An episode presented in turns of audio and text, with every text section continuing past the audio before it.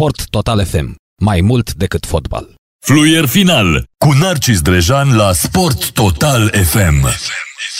Să le explicăm uh, invitațiilor unde să ajungă, dar ușor, ușor uh, chiar am reușit să facem și un, uh, un pin location pentru cei care uh, vor să ajungă mai ușor la, la noi, să nu mai avem uh, uh, probleme de, de genul acesta. Astăzi, uh, domnul uh, Cristian Bivolaru de la Viitorul Constanța, cu siguranță, a avut, uh, a făcut așa un tur uh, ca într-un muzeu al Casei Presei. Bună seara, domnule Bivolaru! Bună seara, Narcis! Da, de fapt a fost prin exteriorul Casei Presei turul, dar mi-a prins bine pentru că e plăcut afară și cum spuneam, nu mai sunt nici pericolele de altă dată. Câini în special, da? Da, Când da, da, da, da. era nebunie cu ei, corect, așa este. Domnule Bivolaru, în primul și în primul rând, uh, din punct de vedere al rezultatelor, uh, cred că treaba la viitorul nu merge așa cum v-ați fi așteptat, nu? E clar pentru toată lumea lucrul ăsta, nu numai pentru noi cei din interior, dar și pentru cei care urmăresc fenomenul. Chiar citeam o declarație, citeam o declarație a, a lui Gică Popescu, cred că l- într-un interviu uh, pe care l-a dat el la seară după meci sau uh, în dimineața asta și în care spunea chiar, chiar lucrul ăsta că dacă cineva ne-ar fi spus în vara trecută că la momentul ăsta vom avea doar atâtea puncte, m, a- ar fi fost, uh, ar fi fost de necrezut. Da, uite că ăsta e fotbalul și lucrurile se întâmplă. Uh-huh, uh-huh. Dar, uh, apropo, m- noroc fantastic pe CFR să reușească să marcheze în ultima, la ultima fază.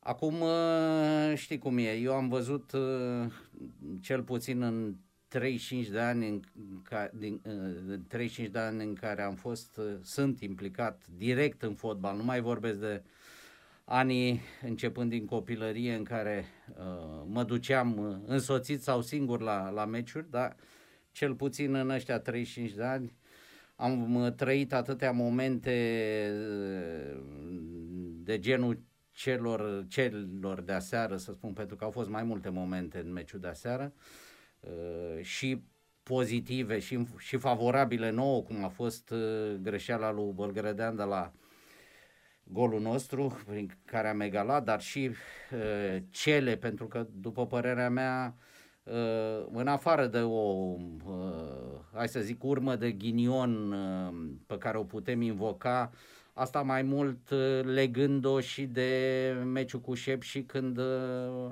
am luat uh, gol uh, cam în același minut, cam 90 plus 2 plus 3, e, fiind foarte aproape momentul ăla, sigur că uh, impactul a fost uh, și mai dur aseară, dar repet, nu aș pune pe o mare șansă a Clujului, ci mai mult pe un șir de uh, greșeli uh, uh, copilărești unele dintre ele, m, hai să le spun mai, uh, poate mai uh, puțin dur, uh, greșeli uh, ale unor jucători cu, cu puțină experiență. Uh, Mi-aduc aminte, eu n-am revăzut, uh, că nu-mi face plăcere să revăd uh, faza de la golul 2 al Clujului, dar din câte mi-aduc eu aminte, a fost un atac al nostru, mă rog, Cred că înaintea lui a fost un alt atac al nostru. Am avut noi, a avut, uh, uh, am avut mingea undeva pe dreapta uh, și am, uh, băieții chiar vorbeau după, după meci că uh, Benzar a fost faultat, a fost o intrare a lui Camora, uh, care și pentru, și pentru mine a fost uh, un faul clar. Uh, Acum nu știu dacă arbitrul Covaș l-a văzut sau n-a vrut să-l sancționeze pentru că în mod normal ar fi însemnat al doilea galben pentru Camora și, Și era roșu. și era roșu. Uh, fazele s-au succedat, repet, uh, am plecat noi pe un contraatac, uh, uh, atacantul nostru, un copil de 17 ani, s-a trezit undeva în, în colțul careului CFR-ului, nu prea a știut ce să, ce să facă, a dat o pasă neinspirată, de acolo a pornit uh, atacul lor și a continu- au continuat uh, și greșelile noastre și poate și uh, niște mici, uh, hai să le spunem, nesincronizări. A fost un out de pe cealaltă parte a terenului. Uh, clujenii au ciupit așa vreo 10-15 metri uh, la executarea lui și cred eu că acolo a fost și o lipsă de reacția lui Căbuz.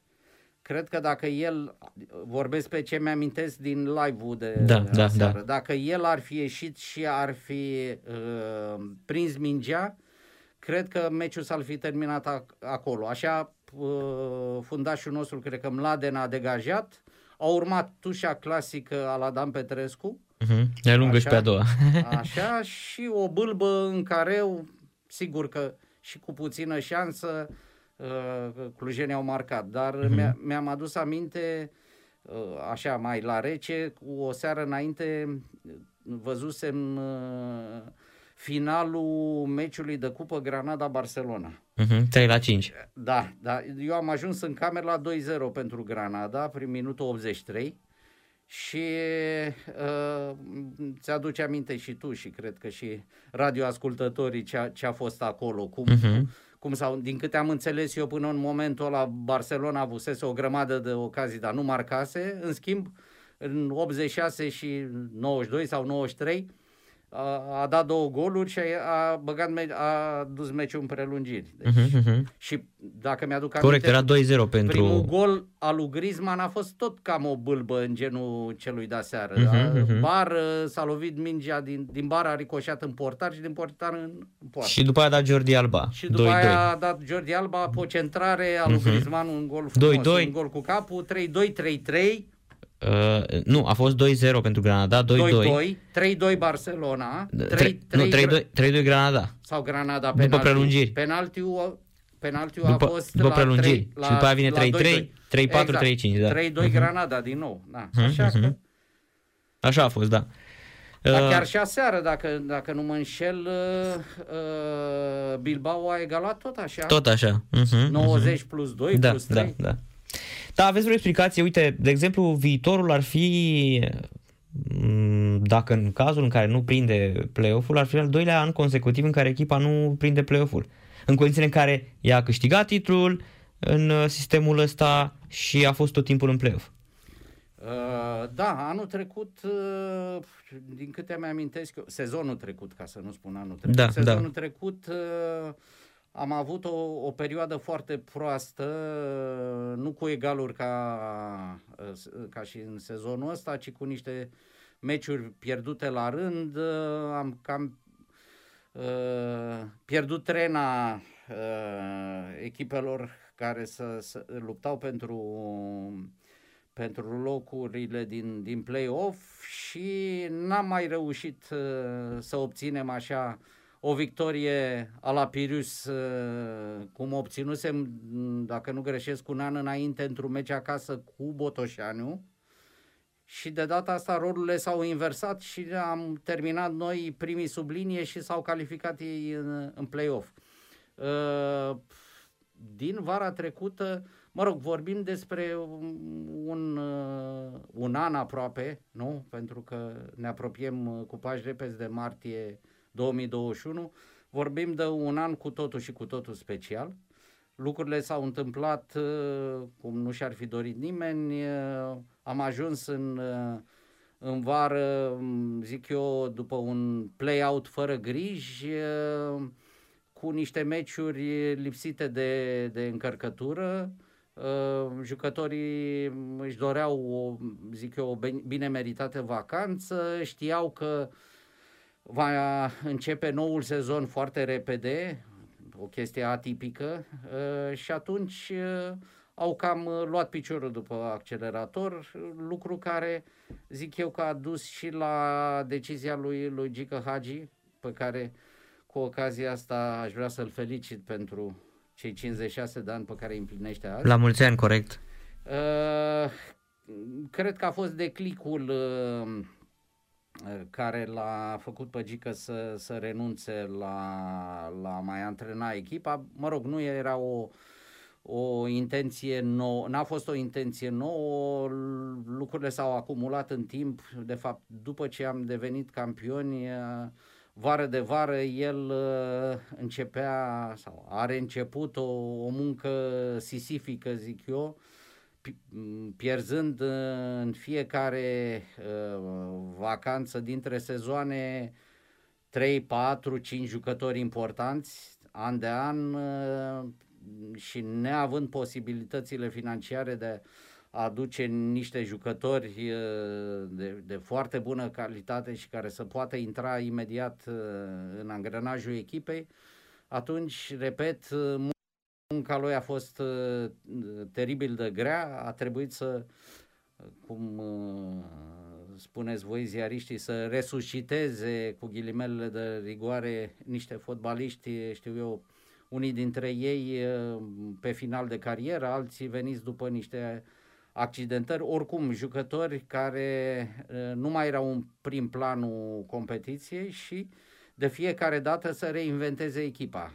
Lucrul ăsta, bineînțeles că nu e deloc simplu, Gică, așa cum a declarat-o de fiecare dată în ultimii ani, uh, își dorește noi provocări, își dorește performanțe uh, la un nivel cât mai înalt și atunci uh, s-a luat decizia asta de a aduce, hai să spun, staful spaniol, o decizie pe care probabil că în momentul de față și el și noi cu toții o regretăm. Da, un pic neînțeleasă la început. Uh, da, uh, eu zic complicată în primul rând pentru că au venit niște oameni care m- mm, probabil că nu știau mare lucru despre fotbalul românesc, despre cum se întâmplă lucrurile aici, uh, cum arată echipa noastră și până s-au uh, acomodat uh, au, sau acomodarea lor a atras o serie de, de rezultate proaste și cred eu că mai mult decât rezultatele proaste, uh, evoluția echipei, modul cum, uh, cum arăta echipa l-a făcut pe, pe Gică să aibă o discuție finală cu, cu Ruben și să, împreună să să hotărească separarea. A venit pe urmă decizia venirii lui Mircea, Mircea Rednic, pe care am salutat-o cu toții și care cred și acum că e, a fost foarte inspirată. Uh, nu e cazul să să vorbesc eu despre, despre el. Uh-huh. Nu sunt rezultate momentan. Noi am lucrat împreună când Loții Bölöni a fost uh, acel an uh, antrenorul echipei naționale. Selecționer, da. Uh-huh. Iar când a plecat Mircea, la Sporting. Mircea era secundul lui, uh, mă rog, îl cunoșteam și ca jucător și îl apreciez foarte mult. Uh, în momentul în care a venit el, uh, uh, echipa arăta într-un anume fel, uh, a fost clar că perioada foarte scurtă dintre cele două sezoane n-a reușit sau în perioada foarte scurtă nu s-a reușit uh, să se aducă echipa la niște parametri fizici foarte buni, să vedea că echipa suferă din punctul ăsta de vedere. Mircea a preluat-o din mers, a încercat să remedieze până la vacanța de iarnă ce a putut. După din nou o perioadă extrem de atipică, eu nu mi-amintesc, nu numai în cei 35 de ani ai mei de fotbal, dar nici înaintea lor, o astfel de, un astfel de sezon cu două, trei săptămâni de pauză hivernală, să zic. Da, practic, că ne-a zis bine seară Valerii Stime, domnule Vivoraru, spunea că acum românul era încă la slană și la țuică. Da? Cam așa, cam așa. Că practic pe sfârșit de februarie începea campionatul chiar în martie. Da. Nu... România n-a fost obișnuită niciodată să niciodată, înceapă niciodată. la începutul adică, ianuarie.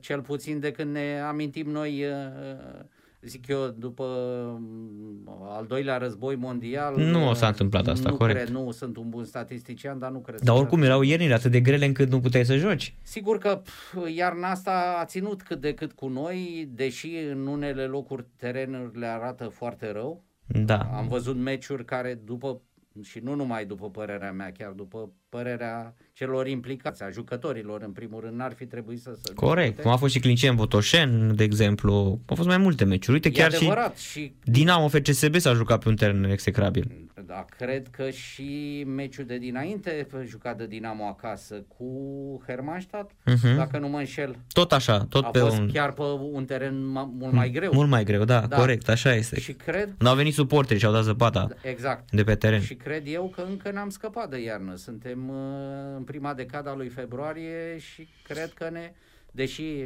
temperaturile Ne contrazic. ne contrazic Mhm. și ne-a făcut plăcere să vedem soarele și, chiar și la Cluj era o vreme bună și plăcută pentru fotbal.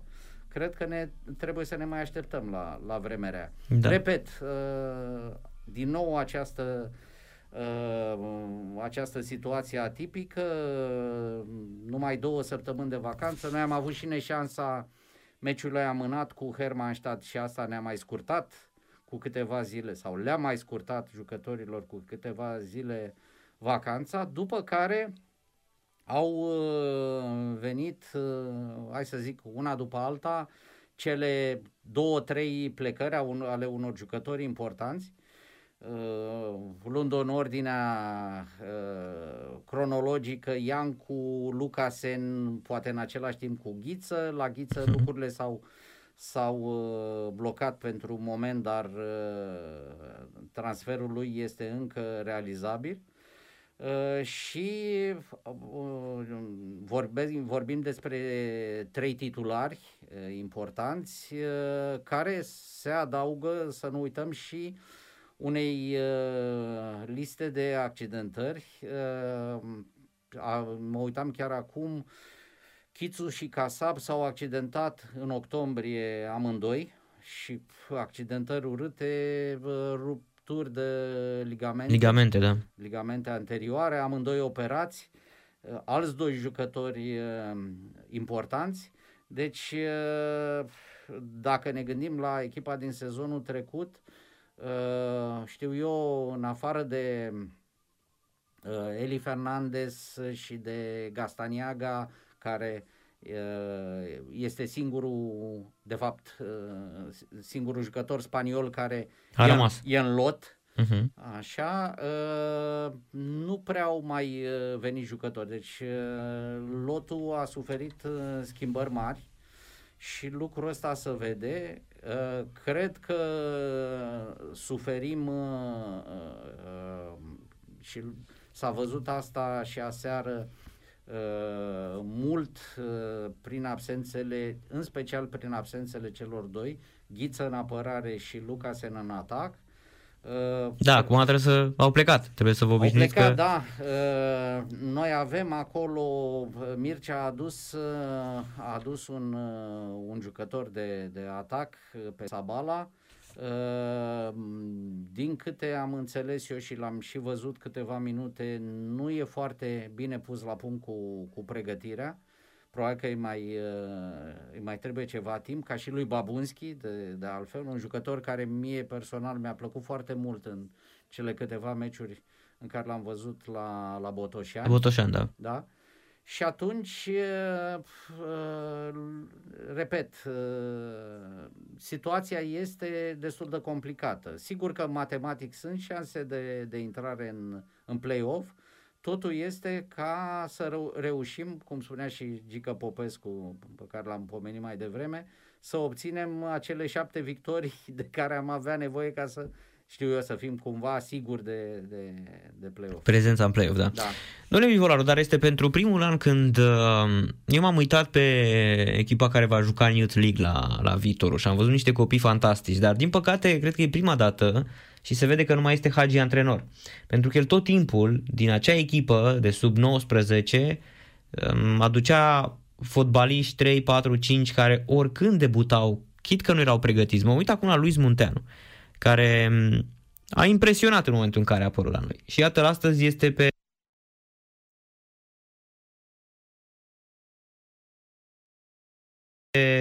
este pe lista celor 18, nu, ca 21, ca 11 cu 10 rezerve sau câte rezerve au în Italia, este, este în seara asta, este pe bancă la Fiorentina cu Inter. O veste bună ne dai. Luis da. Munteanu Da, este, pe, da. este pe bancă, în lotul lărgit al echipei și mi se pare fantastic. Iată, un copil pleacă foarte tânăr la viitorul, are uh, niște calități și imediat uh, Fiorentina îl, uh, îl uh, valorifică, îl primește în prima echipă. Bun, au trecut câteva luni de la, de E la adevărat. plecarea lui. Mhm. Cred că el a, a prins și niște jocuri la, la primavera. A jucat, da, așa este. E, e un uh, copil foarte bun, un atacant uh, extrem de talentat, zicem noi, și uh, prin suma pe care a plătit-o Fiorentina, cred că a, au recunoscut-o și ei. Dar, uh, cum spui tu, cea mai bună dovadă e prezența lui în lot uh, la, la un meci Cu Inter, uh, corect. La, la un meci important, uh, meciul cu Inter. Asta vreau să, să, să mai spun apropo de ce uh, spuneai tu legat de echipa de Youth League. Uh, Noi pe 3 uh, martie la orele 15 vom juca primul meci din actuala ediție a Youth League, care din păcate nici ea nu s-a mai desfășurat așa cum ne obișnuise. Uh, Să înceapă în septembrie, din cauza pandemiei a tot fost amânată și formatul s-a schimbat. Uh, După tragerea la sorți am văzut că avem o deplasare în Cipru unde jucăm la Nicosia, uh, campioana Ciprului. Uh, Antrenorii deja sunt uh, în alertă pentru a afla cât mai multe despre echipa cipriotă. Ne-am organizat uh, uh, strategia pentru meciul respectiv, încercăm să dăm echipei uh, niște jocuri pentru că uh, j- sunt câțiva jucători din, din acest lot uh, care se antrenează de o perioadă bună cu echipa de seniori. S-au antrenat și pe, pe timpul lui uh, Ruben de la Barera, se antrenează și acum cu noul staff tehnic. Dar uh, din cauza, din nou, din cauza situației uh, acesteia teribile, uh, nu au meciuri în picioare. Uh, Chiar uh, miercuri, uh, echipa asta, mă rog, uh, știu eu, întărită cu uh, 3-4 seniori, cred că n-au fost mai mulți, dacă au fost și atâția, uh, a jucat un amical cu Faru, și am auzit uh, cuvinte foarte, foarte frumoase chiar de la Cătălin Angel și de la ceilalți antenori care au văzut meciul. Uh, E clar că sunt, uh, sunt jucători talentați acolo, în, în acest lot, însă, din păcate, uh, e foarte delicată trecerea asta de la juniorat la echipa de seniori. Cum spuneai tu, Gică Hagi a, a făcut-o și a făcut-o cu mare succes an de rândul. Da, corect, Dovadă- adică era o, o dovadă că se poate dacă vrei. Numai așa, dacă ne aducem aminte, a plecat Marin, numai așa a plecat uh, Nedelcu, Drăguș? uh, care uh, a plecat și ca să-i poată face loc lui Băluță, Exact. așa, uite că la, Băluță l-a urmat, uh, Drăguș și el, uh, Corect, Băluț acum e la Dinamo Kiev. E la Dinamo Kiev, da. Din păcate, din, din ce am citit recent, s-a accidentat, o accidentare destul de urâtă. Da, tot timpul am, uh, am scos uh, am scos jucători și am, uh, i-am uh, din păcate nu ne-am permis uh, să-i ținem pentru că ăsta este, ăsta este unul din ofurile lui, lui uh, Gică Hagi. Uh, cu toată munca asta sisifică făcută, dusă în Academie de peste 10 ani, uh, neavând niște surse de venit, uh, știu eu, consistente în afara celor pe care le știți și noi cred că suntem uh, unul din puținele cluburi la care transparența e totală. Bugetul nostru e tot timpul uh, clar și publicat și uh, disecat. Uh, Banii nu se pot întinde. E, Principala sursă o constituie drepturile de televizare, la care se adaugă mm, atunci când a fost cazul, s-a, adaug, s-a adăugat rețeta de bilete care în România, din păcate, uh, la media de spectatori pe care o avem nu poate fi uh, un, o substanțială la, la buget. Din fericire, noi avem un, un departament de marketing foarte bine organizat și fără falsă modestie. Cred că printre cele mai bune. Cred că atragem ca și parteneri, ca și sume de la parteneri cei mai mulți bani din întreaga ligă. Așa zic nu, și eu, pentru că este garanția numelui lui Hagi.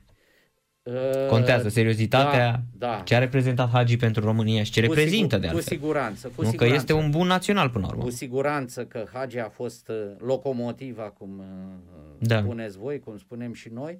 În ultimii ani lucrurile s-au mai schimbat puțin de la performanțele, câștigarea campionatului, a cupei, a supercupei, Uh, uh, brandul viitorul a început să, să spună ceva și să, să atragă.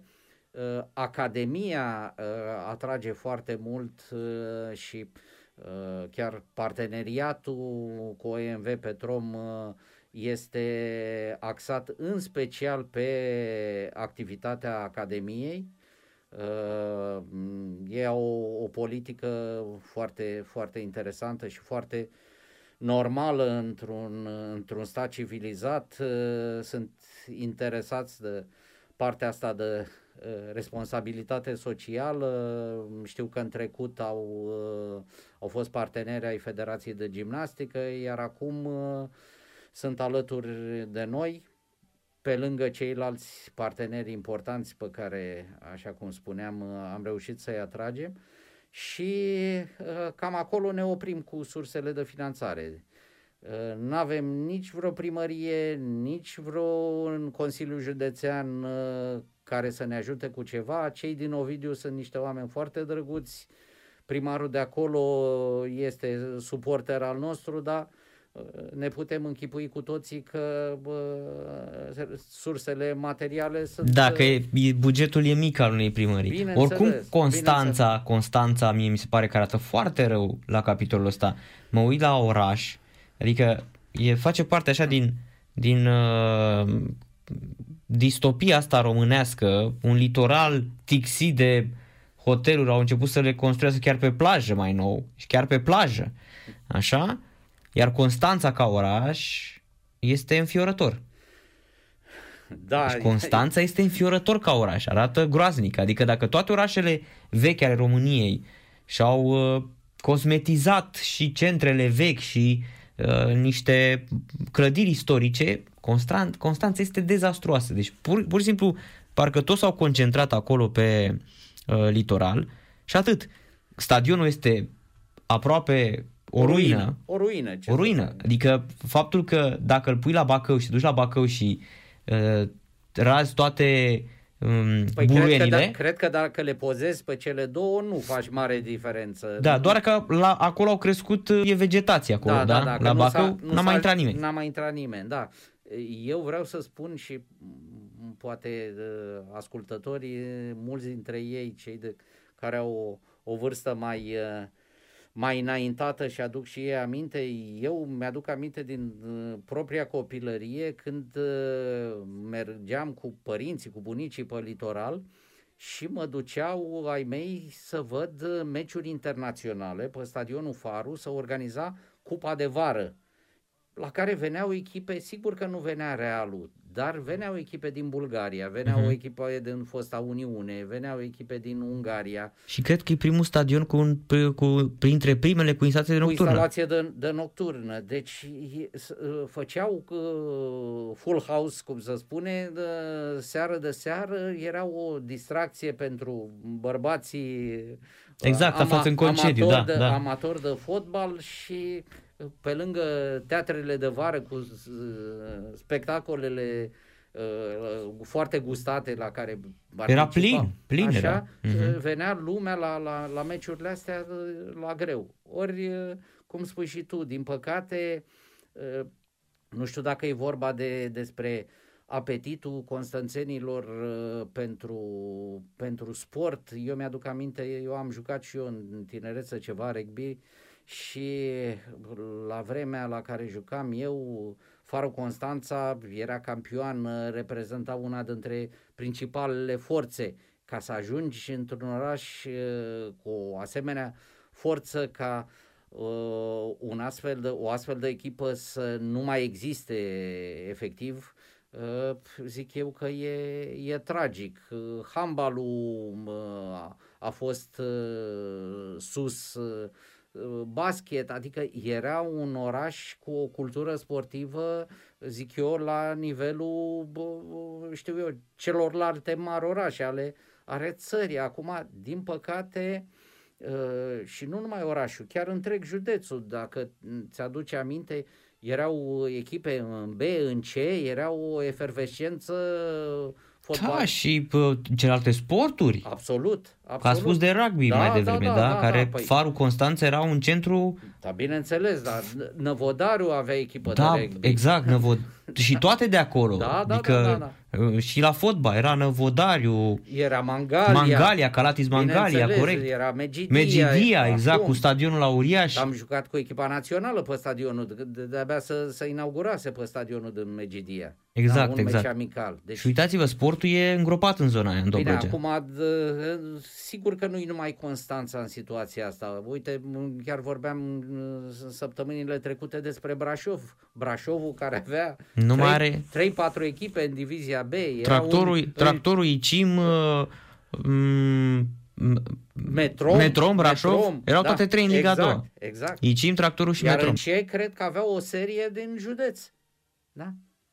Deci lucrurile nu se petrec numai acolo, dar cred eu și măcar pentru, știu eu, sezonul de vară care atrage în special români la greu an de an, cred că s-ar, s-ar putea realiza mai multe. Acum vestea bună este că Uh, din ce am înțeles, s-a dat verde pentru realizarea unui nou stadion. Uh, lucrul ăsta cred că îi va bucura cel puțin pe microbiștii din, din Constanța. Uh, știu că era în discuție și o nouă sală a sporturilor.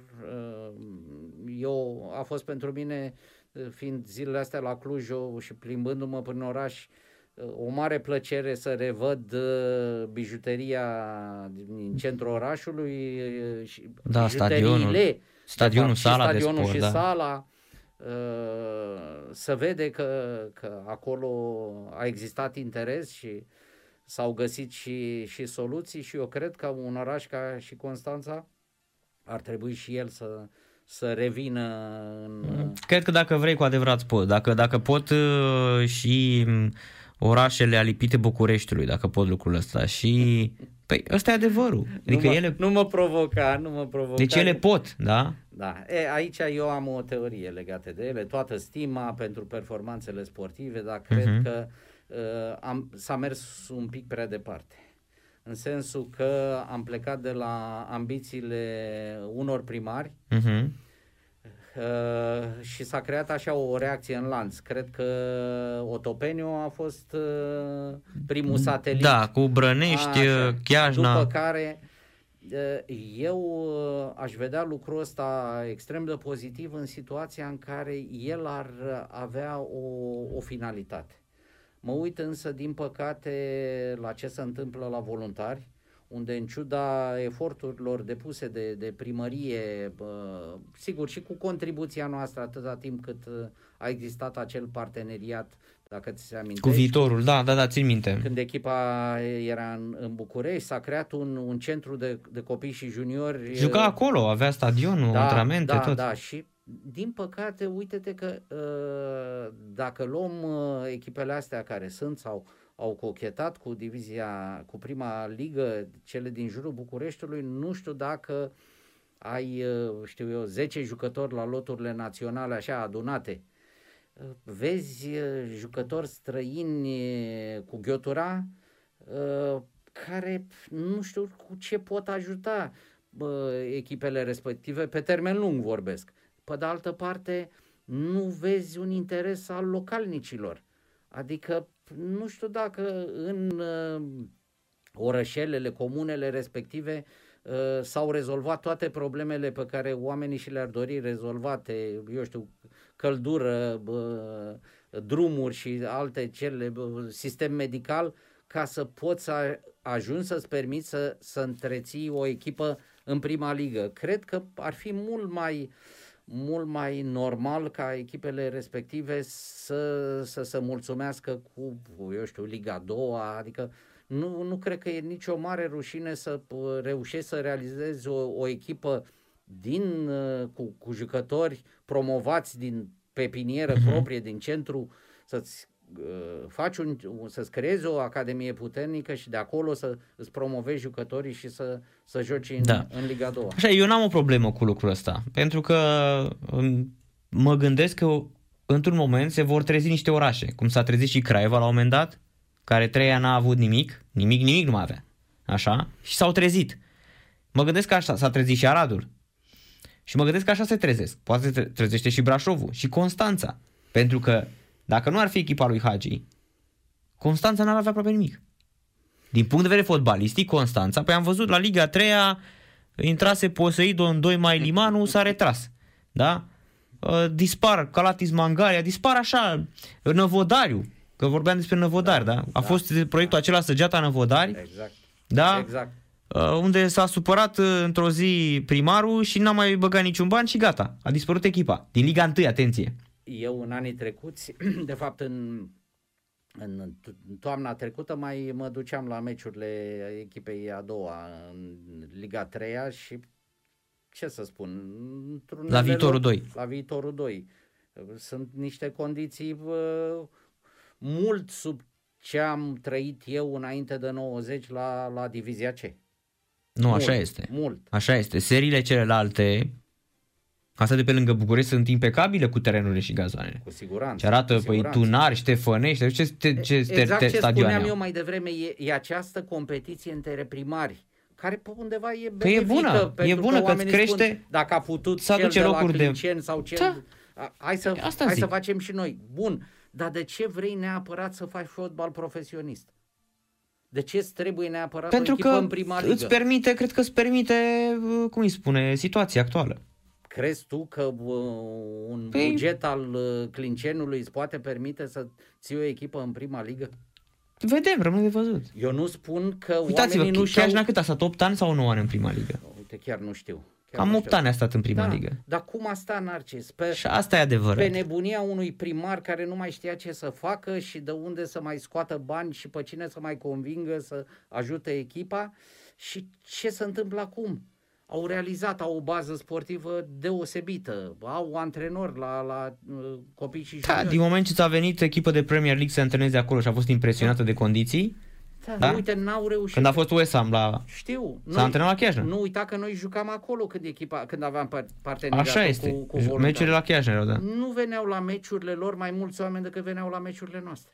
Adică 500, 1000 de oameni nu, nu, nu, nu există o tradiție, nu există o, o modalitate de a-i mm-hmm. stimula pe, pe oameni. Eu cred că aici trebuie să trebuie făcut ceva, uh, domnule Bivolaru, și vă spun, uh, vă spun ce aici, trebuie niște depart- departamente. A spus despre departament de marketing de la viitorul.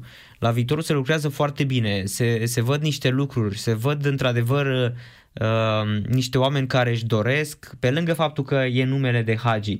Pentru că, iată, nu numai, stadionul când erau spectatori era aproape plin. Da, tu, tu nu uita că acum pe lângă Și undeva Hagi, în câmp. Pe lângă Hagi vorbești de Popescu, vorbești de Rednic. Corect, corect. Adică niște oameni care au reprezentat... Plus dumneavoastră care ați fost uh, unul dintre oamenii foarte importanți ai fotbalului românesc în federațiile de fotbal. Că ajut și eu cât pot Normal, pe partea administrativă. Erați și... pe relații internaționale da, în, în, da. vremea, în vremea lui Mircea Sandu, nu? Da, da, da. Mi-am, uh, am fost 20 de ani secretar exact. adjunct al federației. Exact, exact. Și am, uh, m-a atras proiectul lui, lui Gică acum 6 ani pentru că, mm, așa, fără a intra în amănunte și noi ca și familie avem un proiect similar în învățământ aici, în, în apropierea voastră.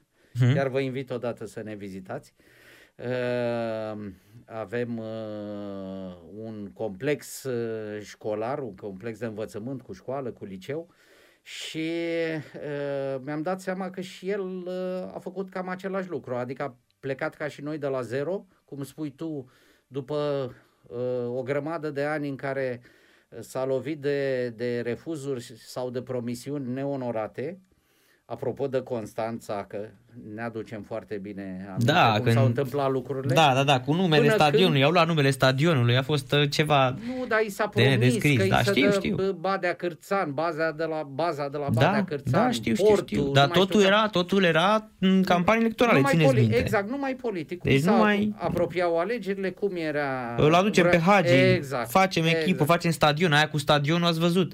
Ultimii primari, cred că singurul Mazăre a spus că nu o să facă nimic la stadion. În rest toți.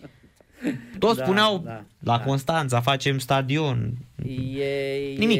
E, e, e de râs dacă n-ar fi trist. Uh, uh, și atunci Hagi s-a încăpățânat și a luat 10 hectare in the middle of nowhere, în Acolo, mijlocul câmpului. Exact, lângă Apropo, mare. a mai luat acum încă vreo 8 hectare, unde dorește să uh, mai uh, f- să, să mai dezvolte niște, niște terenuri. Uh, clădirea principală care va fi extrem de importantă pentru noi, unde vom avea hotel, sediul clubului este uh, undeva în faza de, de finalizare și a, a făcut ce a făcut. El la vremea aceea gândindu-se numai la copii și juniori, neavând nicio uh, netrecându-i în cap că îl va forța viața să creeze și o echipă de seniori.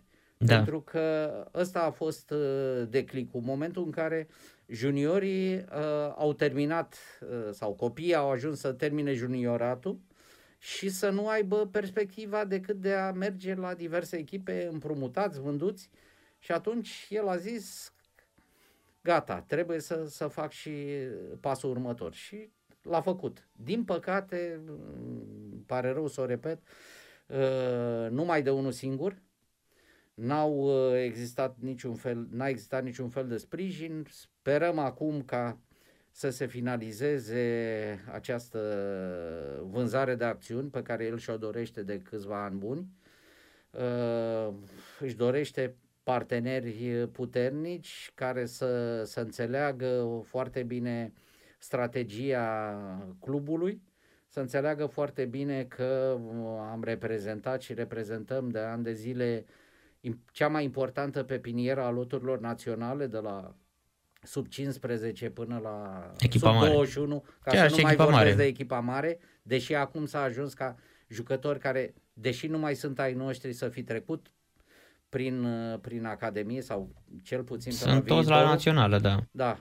Și atunci uh, cred eu că pentru oricine își dorește să, să facă ceva pentru, pentru fotbalul românesc, pentru sport în, în general, este o oportunitate foarte bună. Dacă se va concretiza și proiectul ăsta cu stadionul, cred eu că va fi extrem de interesant pentru, pentru Constanța, iar o, o rivalitate mă, între viitorul și farul uh, zic eu că ar fi, ar fi benefic, ar, fi, ar stimula foarte mult uh, fotbalul constanțean. Da, știți, mă gândeam, mă gândeam acum la m, tot ce spuneați. Gică Hagi a fost vreo 2 ani super vehement. A, a arătat toate lipsurile și toate golurile fotbalului românesc și deodată, deodată s-a retras și n-am, nici n-a mai apărut în presă, nici interviu n-am mai văzut, pentru că a fost o perioadă anul trecut și acum 2 ani în care eh, Gică spunea lucruri pe nume. Nu putea nimeni să-l contrazică. Uh, Adevăr că n-aveai, de, de momentul în care deschidea gura și vorbea despre fotbal, nu puteai să-l contrazici pentru că spunea niște adevăruri. Și iată că are în continuare dreptate. Narcis, e, e și foarte greu să contrazici un om ca el, pentru că în afara carierei lui de jucător, uh, uite că prin ceea ce a făcut cel puțin în, în anii ăștia de când a pus bazele Academiei, a demonstrat an de an că uh, are dreptate. Adică el întotdeauna a susținut că există copii talentați și o susține în continuare. Uh, oamenii care îl cunosc, oamenii apropiați lui, știu foarte bine că este atât de pasionat încât uh, nu cred să-i scape vreun copil talentat începând de la 12-13 ani până la vârsta junioratului, de pe tot parcursul țării. Din păcate pentru noi, uh, nu am reușit în ultimii ani și uh, mă întorc la prestația echipei și la situația echipei de anul ăsta, n-am mai reușit să, uh, ca în anii uh, trecuți, să mai aducem uh, vârfuri uh, în Academie pentru că nu, am, nu mai putem fi competitivi cu sumele uh, aruncate pe piață de către FCSB și Craiova. Sigur că... Uh, Corect, care încep să transferi pe bani grei. Narcis, e foarte greu să, să, să-ți permiți să... Chiar uh, discutam cu colegii mei acum la Cluj uh, despre doi jucători, unul de 14 și unul de 15 ani, uh, amândoi de la o școală privată de fotbal undeva în Transilvania și uh, îmi spuneau ei că sumele cerute de, mă rog, proprietarul școlii uh, sar de 100.000 de euro. Ori ca să îți permiți să, să, să plătești banii ăștia pentru niște copii de 13-14 ani despre care nu știi niciodată dacă vor sări la marea performanță. Unul s-a ajuns să-l vinzi. Sigur. Că dacă ai ajuns să vinzi unul cu un milion de euro și tot ești e scos până la urmă. E foarte adevărat. E foarte adevărat. Noi, la noi parteneriatele au fost extrem de corecte. Noi întotdeauna uh, am, uh, am luat jucători uh, lăsând cluburilor care i-au crescut până la momentul Grila de formare. În, în afară de grila de formare le-am lăsat și procentaje și tot felul de bonusuri, adică noi plătim uh, bonusuri pentru fiecare jucător ajuns la echipa mare care ajung, dispută un număr de jocuri, pentru un număr de convocări la loturile naționale, toate bonusurile astea Plus, în momentul în care jucătorul junior semnează primul contract de profesionist, iarăși uh, niște, niște bonusuri. Deci n-am, n-am păcălit uh, niciodată, dar repet, uh, la ce s-a ajuns acum cu sume importante pentru transferarea unor copii, nu ne putem bate. Asta ar fi și o explicație pentru faptul că nu prea mai crește nimeni copii în România. Da. Că n-au garanția că vor ieși. Și mai există un fenomen, Narcis. Există foarte mulți copii și uh, cei din fenomen o știu, uh, care sunt duși de cei de la cluburile private, în special, uh, la vârstă foarte fragede în străinătate. Oamenii, uh, atunci când au un jucător talentat, uh, primul lucru la care se gândesc uh, este cum să își creeze un profit cât mai mare de pe urma jucătorului și cât mai repede. și cât mai repede și atunci prin diversi agenți, impresari cunoscuți, încearcă să ajungă la, la cluburile de afară și de multe ori chiar reușesc. Acum cât de mult reușesc copiii respectivi să se impună, am văzut-o. Nu prea există cazuri de jucători ajunși, știu eu, la 14-15 ani la cluburi importante de afară. Nu vorbesc de, de copii, ca, pentru că avem și generația aceea de copii născuți în țările respective. Știu eu, Italia, Spania, Anglia. Anglia, chiar, da care au început fotbalul acolo și s-au impus și se impun altfel în cluburi. Vorbesc de copii plecați de aici la 15-16 da. ani au Ideea... reușit să ajungă, știu eu, până da. la... O... Ideea e că momentan niciunul n-a, n-a ajuns în vreo echipă națională. Da. Momentan. Da. da. Momentan nu. Dar uh, ce am observat? Eu uh, am acces la niște site-uri de scouting și m-am uitat pe echipele din Ungaria. Academiile, sub 18, sub 19 ani. Toate au de la 3-4 români în sus. Toate. Deci nu scrie pe el maghiar. Român scrie. Și nu m-ar mira să ne trezim prin, după acest euro, nu știu, 2022-2023, cu un român convocat la echipa națională Ungariei, cum a fost și Miriuță, pe care să-l cheme Ionescu, Gheorghe Ionescu, Ionescu, da? Și să aibă steagul Ungariei. Nu că ar fi o uh, uh, problemă, nu ar fi nicio problemă, da? La piața liberă de astăzi. Dar ar fi o problemă legată de ce se întâmplă cu noi. Asta ar fi o mare, mare problemă.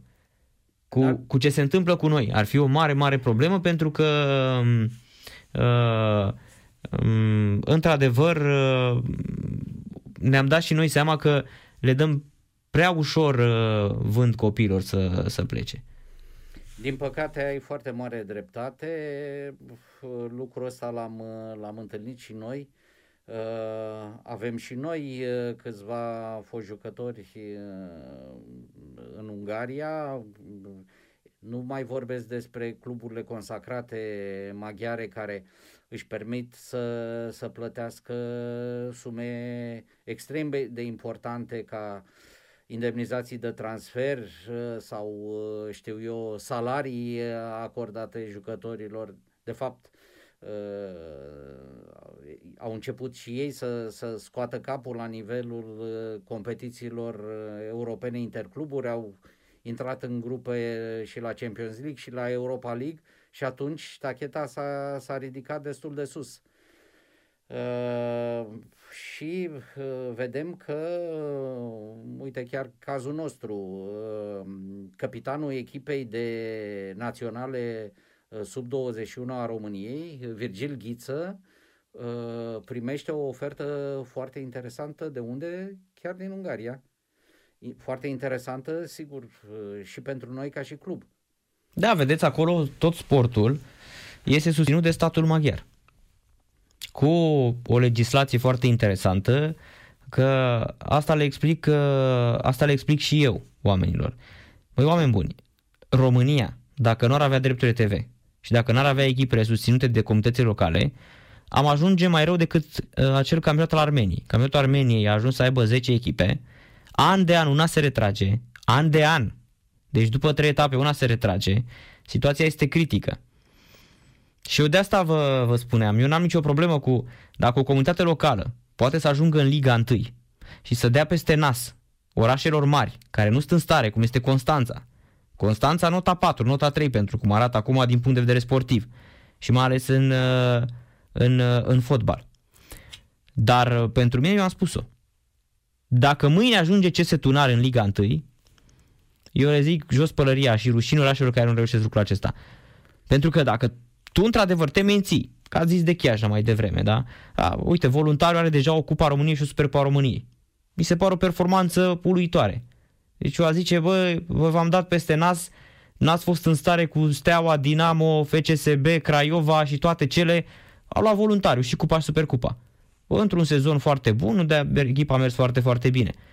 Pentru mine nu e o problemă asta. Pentru mine e o problemă exact asta, că uh, noi toți spunem, domne, să facem spitale, să facem... Păi ok, facem spitale, dar ce ne spune medicul de când ne ducem la, la de copil, când ne duc copilul la medic? Domne, dă la un sport, fă, pune să facă mișcare. Pentru orice comunitate locală care este a sportului, orașul sportului, care are sală de sport, nu contează că este în câmp, a spus de Ovidiu, da? Deci pe nu mă interesează cum e la voluntari. E sală de sport ca în voluntari, n-am văzut în România. Credeți-mă, n-am văzut. Terenuri, copiii au mâncare, uh, fac fotbal, nu știu cât sunt, 3.000, 4.000 înțeleg acum. Mie mi se Erau pare... foarte mulți. În, Asta zic. Mie mi se pare fantastic. Bă, eu aș da exemplu, aș spune oamenilor, uitați, uitați ce se întâmplă într-un urășel. Da? Urășel lipit de București. Bucureștiul nu poate să mai facă așa ceva. Bucureștiul, momentul de față, are niște stadioane. Azi am văzut că pe la Giulești au dat unii foc la polistier și era să ia foc stadionul. Nou, stadion nou, vă dați seama. Avem niște stadioane noi. Uh, încă, a fost, cum au zis, au fost, s-a dat recepția. Ele n-au fost inaugurate. Ce facem cu ele? Că e posibil să ne trezim că le-am construit, se ceartă cine vine să joace, că e posibil ca euro, și știți foarte bine, ca euro să nu se desfășoare la București. Da, e, e o posibilitate, sigur că nu ne face plăcere să ne gândim la ea, dar dacă lucrurile vor continua cu, cu rata asta de, de îmbolnăviri, cu vechiul Uh, microb cu noile tulpini uh, în ritmul pe care îl vedem și, și în alte țări, e păi, posibil orice. Da. Să, lucrurile să mișcă foarte rapid. Citeam astăzi că MedLife a descoperit 24 de tulpini noi în România. În România, pe pacienți din România. 24 de tulpini noi. Păi, în ritmul ăsta, eu cred că... Uite-te că Leipzig, nu, Germania nu, nu primește Liverpoolul la, la, la un meci de cupe europene cu, uh-huh, uh-huh. cu Leipzig. Uh-huh. Și să caute variante și se pare că varianta cea mai plauzibilă este un singur meci pe un teren neutru. Da. Deci lucrurile sunt extrem de complicate. Uh, revenind la ce spui tu, e un punct de vedere pe care eu îl, îl apreciez, cel uh, comentat de tine, dar uh, eu aș vedea lucrurile oprite, cum spuneam mai devreme, la un anumit nivel. Ce spuneai tu este foarte corect. Ce s-a reușit și la Chiajna și la voluntari ca bază materială, ca atragerea copiilor e extraordinar. Vă referiți la alta performanță. La, exact. Care e, ce-mi doresc, ca, care e strategia mea pe termen lung, Narcis, cu, cu prima echipă? Ce fac la nivelul de copii și juniori e nemaipomenit. Dau colectivității posibilitatea să facă mișcare. Cei mai talentați rămân în grupele de copii, să duc spre grupele de performanță. Acolo trebuie să lucrez foarte bine și dintre copiii ăștia să-mi vină cât mai mulți la prima echipă și la loturile naționale. Cam asta zic eu că e. Uh, uh, ar trebui să fie un obiectiv. Pentru că așa să, să bifez an de an și să zic am stat în prima ligă 10 ani. Uh-huh. Uite ce s-a întâmplat cu, cu Chiajna. Urziceniu. Nu, a, Urziceniu. Da.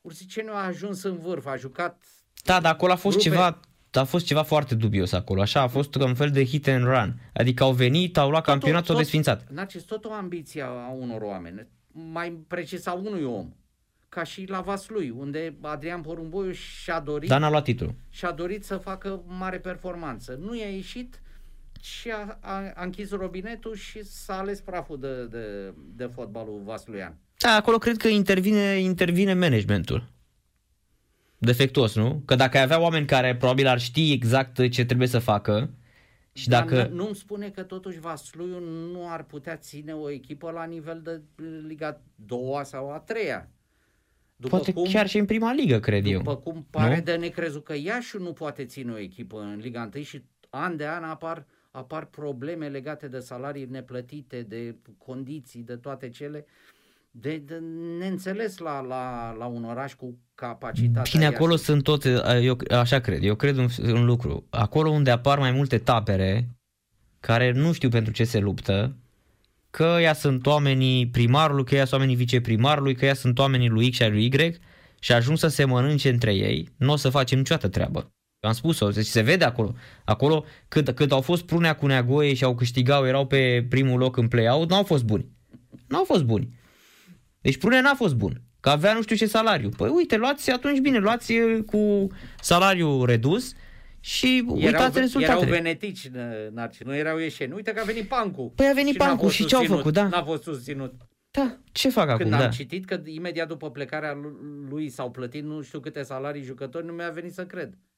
Uh-huh. E clar că lucrurile nu se întâmplă cum trebuie. Da, și sunt probleme înseamnă. Sunt e probleme păcat, mari de tot. E păcat, cum spuneai și tu, e păcat de un oraș precum Constanța, e păcat de Bacău, e păcat de Brașov, Brașov e păcat de Satul Mare, Baia Mare, orașe cu, cu tradiție. Uite Timișoara, două echipe în Liga 2 se chinuie, ă, se vorbește de ă, un nou stadion acolo, probabil că vor ieși și acolo niște Uh, lupte interne, cine să joace pe nou stadion? Da, clar, clar. Păi da, așa va fi tot timpul se va întâmpla lucrul ăsta. În schimb, Cum avem e? stadion nou la, la Târgu Jiu, unde și acolo uh, sunt, uh, sunt lupte fratricide. Apropo, da, o echipă apropo, care... Apropo de cine joacă pe nou stadion. O echipă care aproape de faliment, alta care a fost, a avut vreo trei nume până acum. E incredibil. Un stadion nou care ar putea să fie doar și biberon. superb, un stadion superb. Impecabil arată, așa este. Unde iarăși, iată, managementul nu știu ce să, să-și facă treaba, nici acolo, pentru că ai făcut stadionul crezând că o să ai o echipă și echipa aia s-a desfințat aproape. Și un astfel de stadion îți dai seama că reprezintă o, Uite, o, o, o, piatră, și acolo. De, o piatră de moară la, la, da. la, la gâtul Și acolo a fost, o, a fost o ambiție. A dispărut Craiova. A murit Craiova atunci în uh, uh, perioada aia de uh, tristă amintire a fotbalului și a fost ambiția uh, lui Condescu să facă o echipă peste, zicea el, Craiova. N-aveai cum să fii vreodată peste ce a însemnat Craiova pentru fotbal românesc. Că la un moment dat uh, începuseră și eu vă confirm lucrul ăsta, că lucram la ProSport, făceau campanii plătite cu echipa Faina Olteniei. E, să mă ierte Dumnezeu, dar uh, cel de sus te vede când faci chestii de genul ăsta, știți cum e. Și unde e astăzi pandurii? Tot așa. Tot așa o ambiție din asta prostească până la urmă. Că asta spunea Condescu. Păi nu, că eu am putere mai mare decât Craiova. Mă, nu cred că ai. Că în momentul în care s-au tăiat uh, finanțările de la companiile miniere, gata. Gata, uite unde este. Nu mai zi de problemele cu legea pe care le-a avut și mai departe. Uite, unde, unde, unde, unde sunt aspandurii? Că să, să rămâi doar cu ideea că ai fost odată în cupele europene? Așa, eu le mai spun oamenilor, bă, să știți că și tractorul Bechet a jucat cu Steaua. Da, Da. Tractorul Bechet a jucat și ăia acolo lângă, uh, când te duci să vorbești uh, la Dunăre, lumea ta știe că a jucat odată tractorul Bechet cu Steaua.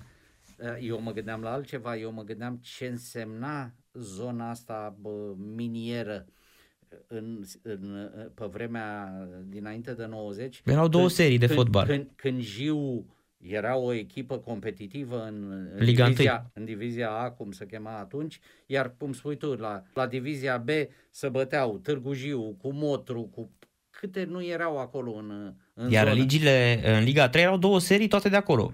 Erau vreo 10 echipe Mineru. Minerul Rovinari, Minerul Mătăsari, Minerul Petrolul Stoina, dacă nu era, dacă era Minerul la Petrolul.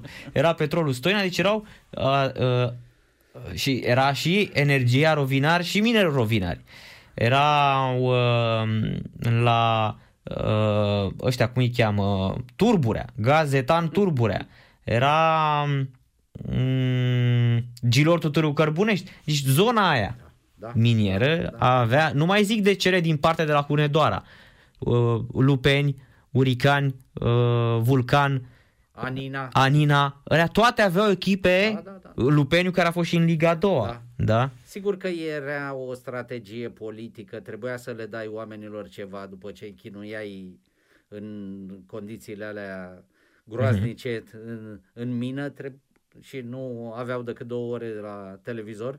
Trebuia să le dai măcar duminica satisfacția să, Da, fotbal, da, să, să aibă. să refuleze pe, pe un stadion de fotbal. Exact, acolo îl înjurau și pe Ceaușescu și pe toată lumea înjurau acolo, puteau, într-adevăr. De asta spun, eu cred că noi am uh, upgrade-ul ăsta pe care l-au făcut niște comunități locale, bravo lor. Eu sunt, uh, am spus-o, eu chiar sunt, uh, poate la început mă durea și pe mine când uh, pleca din Craiova văzând așa că a murit de tot fotbalul de acolo și iată acum cum renaște, că până la urmă dacă ai tradiție, că tradiția se formează până la urmă, dacă ai tradiție, suporterul știe ce vrea și mai ales omul de acolo. Uite, Craiova de patru ani trage la titlu. E adevărat că, iată, managementul defectuos a dus unde a dus. Echipa n-a putut să ia campionatul.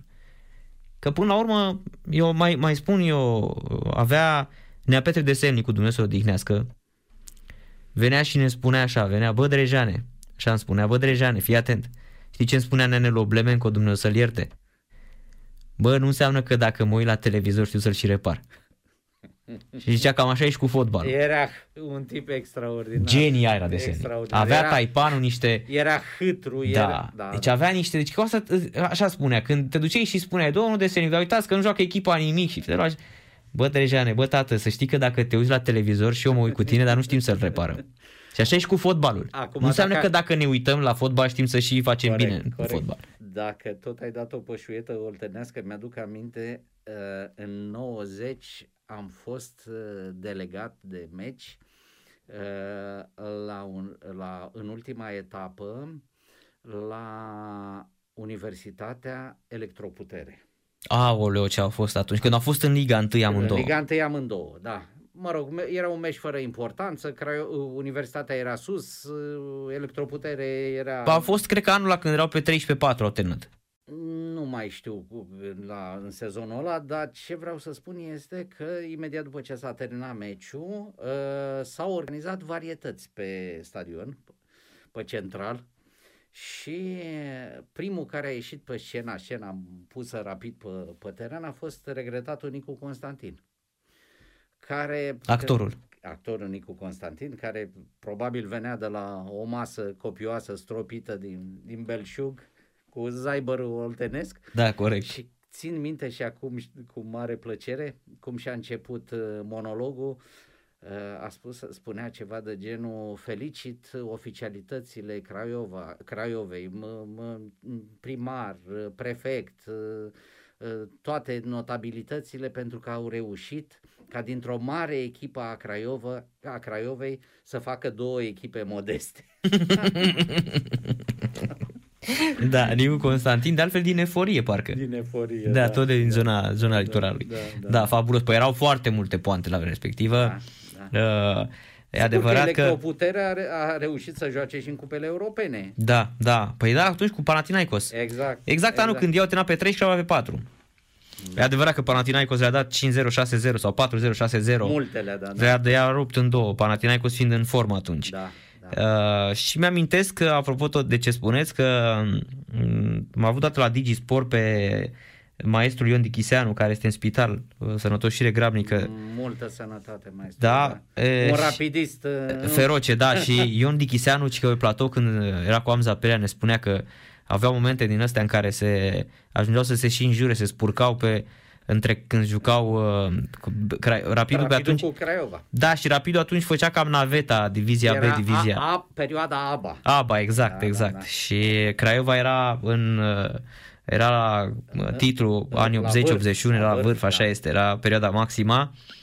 Și povestea Ion Dichiseanu că el a rămas șocat să îl imitam pe Neamărin acolo în studio și îi spuneam de, Neam, de Amza Pelea că la noi în Oltenia, dacă n-aveai în casă uh, un, uh, un vinil, un disc cu Amza Pelea și unul cu, cu Neamărin, evident, și altul cu Tudor Gheorghe, nu erai oltean. Absolut. Da? Absolut. Da, și uh, zicea, aoleu, Amza, că dragul meu Amza și a început și mi-a povestit cum se înjurau când vor jucau Craiova cu Rapid și că era era un fan feroce al, al Craiovei. Apropo de maestru Dichiseanu, cred că ți amintești și tu din, din prezențele la masa presei de pe Giuleștiu Vechi. Da, da, da. Așa, de, de celebra zonă a intelectualilor rapidiști, unde Veneau Florian Pitiș. Alături de, era Moțu Pitiș, Dumnezeu uh-huh. să ierte, era Colea Utu, era uh, maestru Dichiseanu, Dichiseanu da. era uh, pianistul Grigo- Grigore. Dan Grigore. Dan Grigore, da. Rapidiști uh, vechi și înfocați. Da, vă dați seama, duceați la un meci de fotbal și era acolo era un ca un uh, simpozion cultural. Exact, exact. Pentru că dacă exact. stai cu acei oameni la masă, exact. aveai foarte multe de învățat. nu? Da, într-adevăr. da, vremuri foarte romantice și boeme, de mult apuse. Aveți o explicație pentru faptul că ratingurile din Liga 1 sunt foarte scăzute în condiții în care stadioanele sunt goale, adică sunt închise?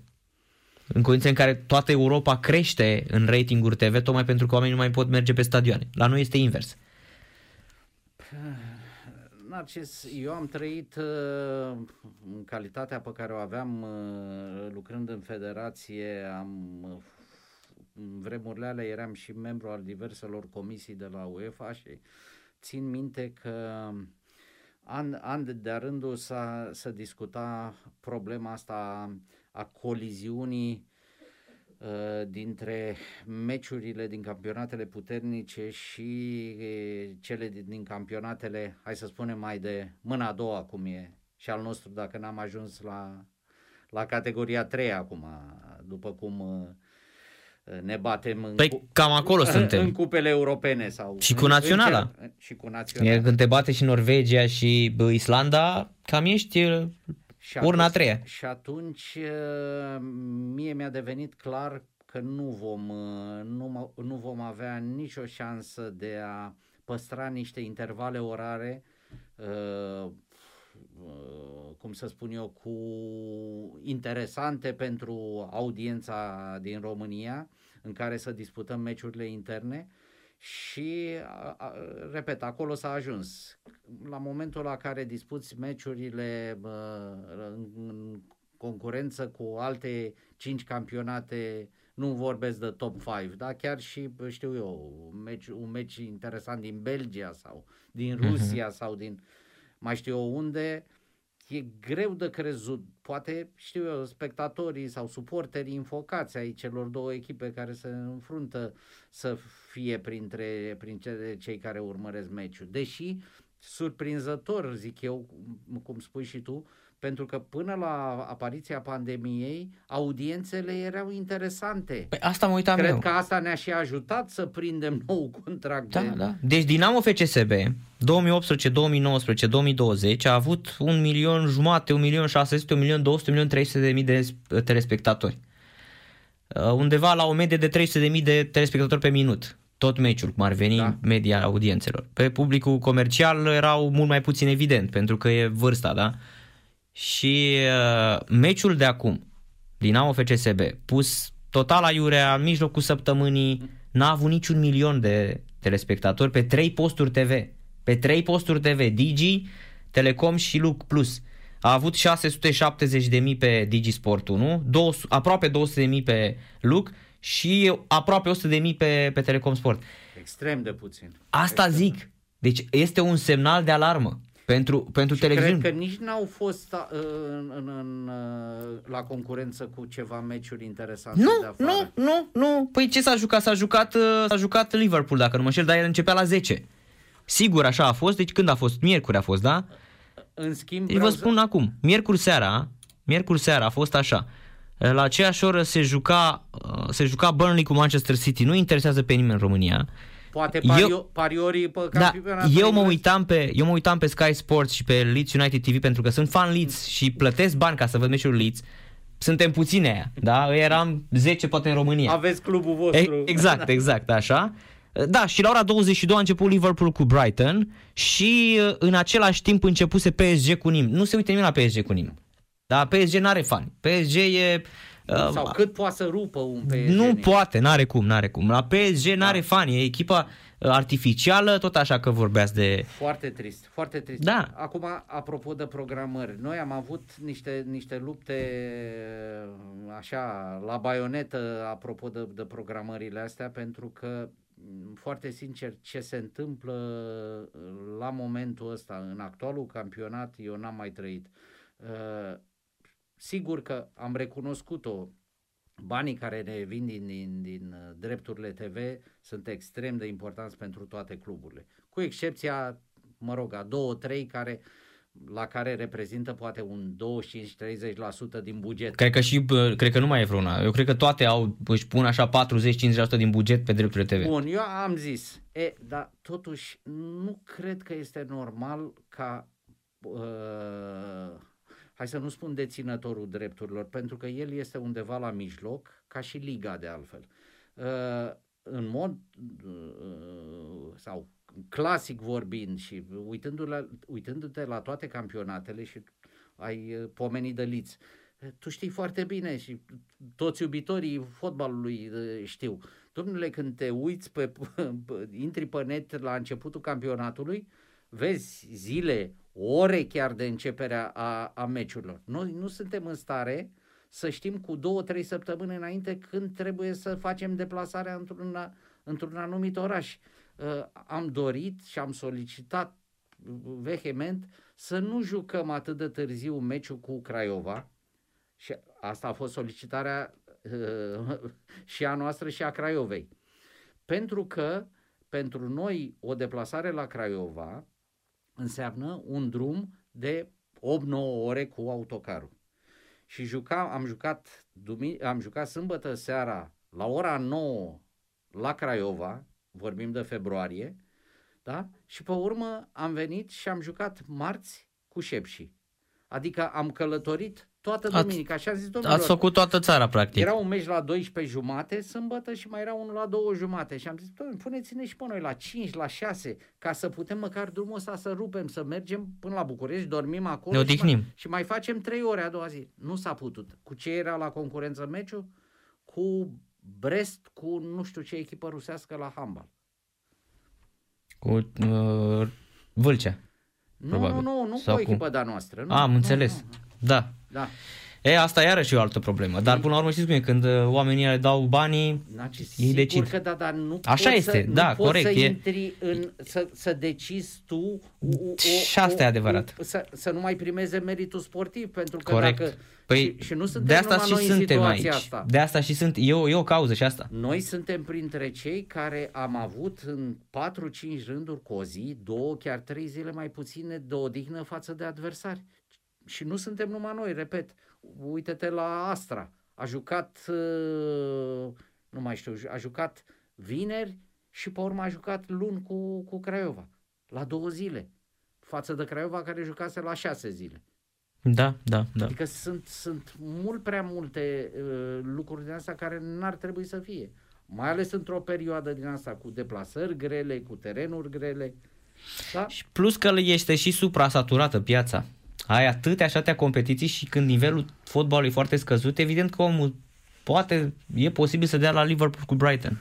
E mai interesant decât să vadă la Dinamo FCSB arbitrat slab, gazon slab, fotbal slab. Eu zic că n-a fost un derby rău.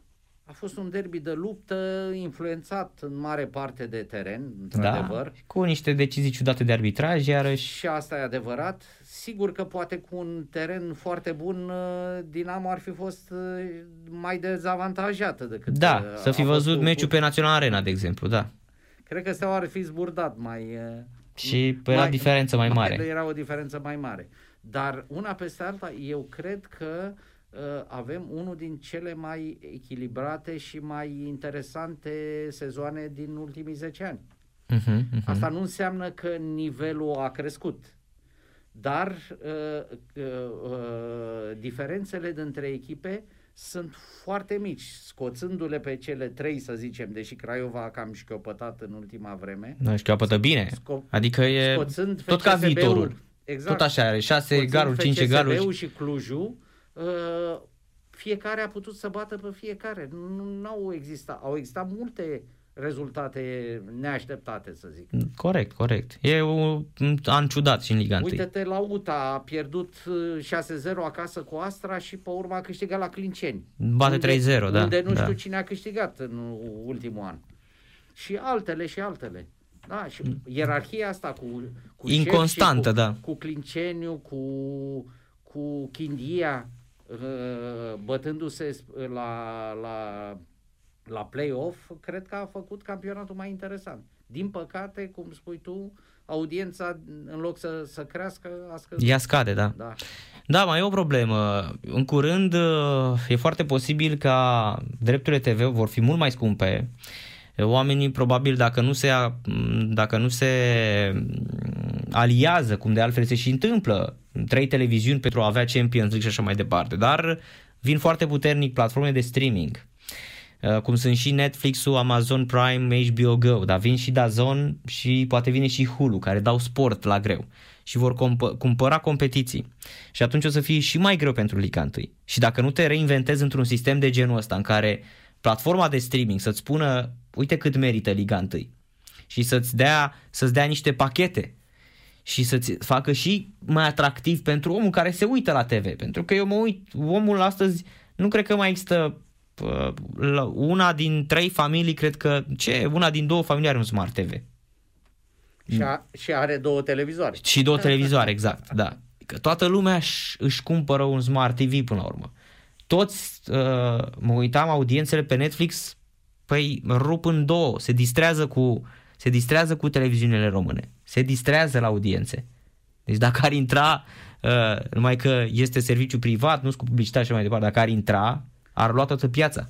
Da, ce, dar uite-te ce se întâmplă în Franța. Franța care a rupt contractul, mă rog, Liga franceză Da. a rupt contractul cu Mediasport, Da, care cu- n-a mai putut să-și onoreze Contractul. obli- obligațiile contractuale. Așa este. Și care dă din pinten la greu să caute un, să găsească un nou partener la, Da, era- la nivelul ăla. Era vorba că Uber Eats, care este și sponsorul lui Olympic Marseille și care ar fi dorit să cumpere, dar nu știu exact ce se întâmplă. E, așa e, Franța, vorbim de Franța. Nici Canal Plus, Nu, nici altcineva nu, nu, nu, nu, a nu, venit nu. Cu, cu niște sume care să-i Nu? mulțumească. Și, repet, singura șansă va fi să le mărească drepturile TV pentru a supraviețui și echipele în condiții în care tu nu ai spectatori. Pentru că ăia chiar trăiesc din asta. Fotbalul românesc nu trăiește din spectatori. Exact. Că asta ne arată. Adică nu, nu vine nimănui să le spună oamenilor, bă, dar voi de ce nu faceți uh, rating pe sport românesc? Păi uite că nu avem rezultate, nu avem nimic, nu avem aia, nu avem aia, nu avem aia. Da. Tot la fel de adevărat este că dacă te uiți, uh, vezi că în Franța Liga a obținut cu ajutorul statului un mare împrumut care merge spre cluburi tocmai pentru a le ajuta să treacă peste perioada asta grea. Vezi că în Anglia echipele din Premier League au pus mână de la mână Să le ajute pe cele din să le ajute ligile pe inferioare. cele de legile inferioare. Da? Păi, păi Liga 3 și a 4 nu puteau porni în Anglia, pentru că nu aveau bani de teste. Bineînțeles. Bine. Da, la noi am cerut prin intermediul ligii al federației să, să să acorde mă, un pic de clemență, domnule, nu spunem ca fotbaliștii, citeam chiar un interviu al lui Infantino ieri sau al alter, care spunea că fotbaliștii nu intră, n-ar trebui să intre în, în primele, știu eu, grupuri de, de persoane vaccinate. E corect, sunt oameni cu, cu probleme, cu de sănătate, oameni cu risc ridicat care trebuie vaccinați, dar măcar în condițiile noastre în care nu ești ajutat cu nimic, domnule, permitem să nu mai fac testele PCR, permitem să cumpăr eu teste din astea rapide și să mi le facă doctorul la echipă, că mă costă zeci de mii, am plătit zeci de mii de, de euro testele astea, o cheltuială neprevăzută. Pentru, pentru toate echipele, pentru da? Toate, da. toate echipele. Dai seama că noi la, la viitorul testăm aproape 100 de, de, de persoane, odată la două săptămâni. Să strâng niște, niște sume incredibile. Da, așa este. Domnule Bivolaru, mulțumesc mult de tot pentru prezența la noi Eu la radio. mulțumesc pentru invitație și oricând cu, cu Vă, dragă vă, inimă. vă Mi-a mai făcut așteptăm, plăcere. vă mai așteptăm la noi la radio la Sport Total FM. drag, cu drag. Uh, Numai, numai bine și, mult și succes. o emisiune plăcută și toate cele bune radioascultătorilor și radioascultătoarelor, cum îi numiți voi pe ai voștri. Mulțumim. Și eu. Cristi Bivolaru a fost la radio la Sport uh, Total FM. Uh, Revenim după o scurtă pauză cu fluier final.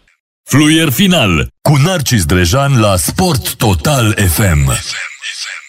Sport Total FM. Mai mult decât fotbal.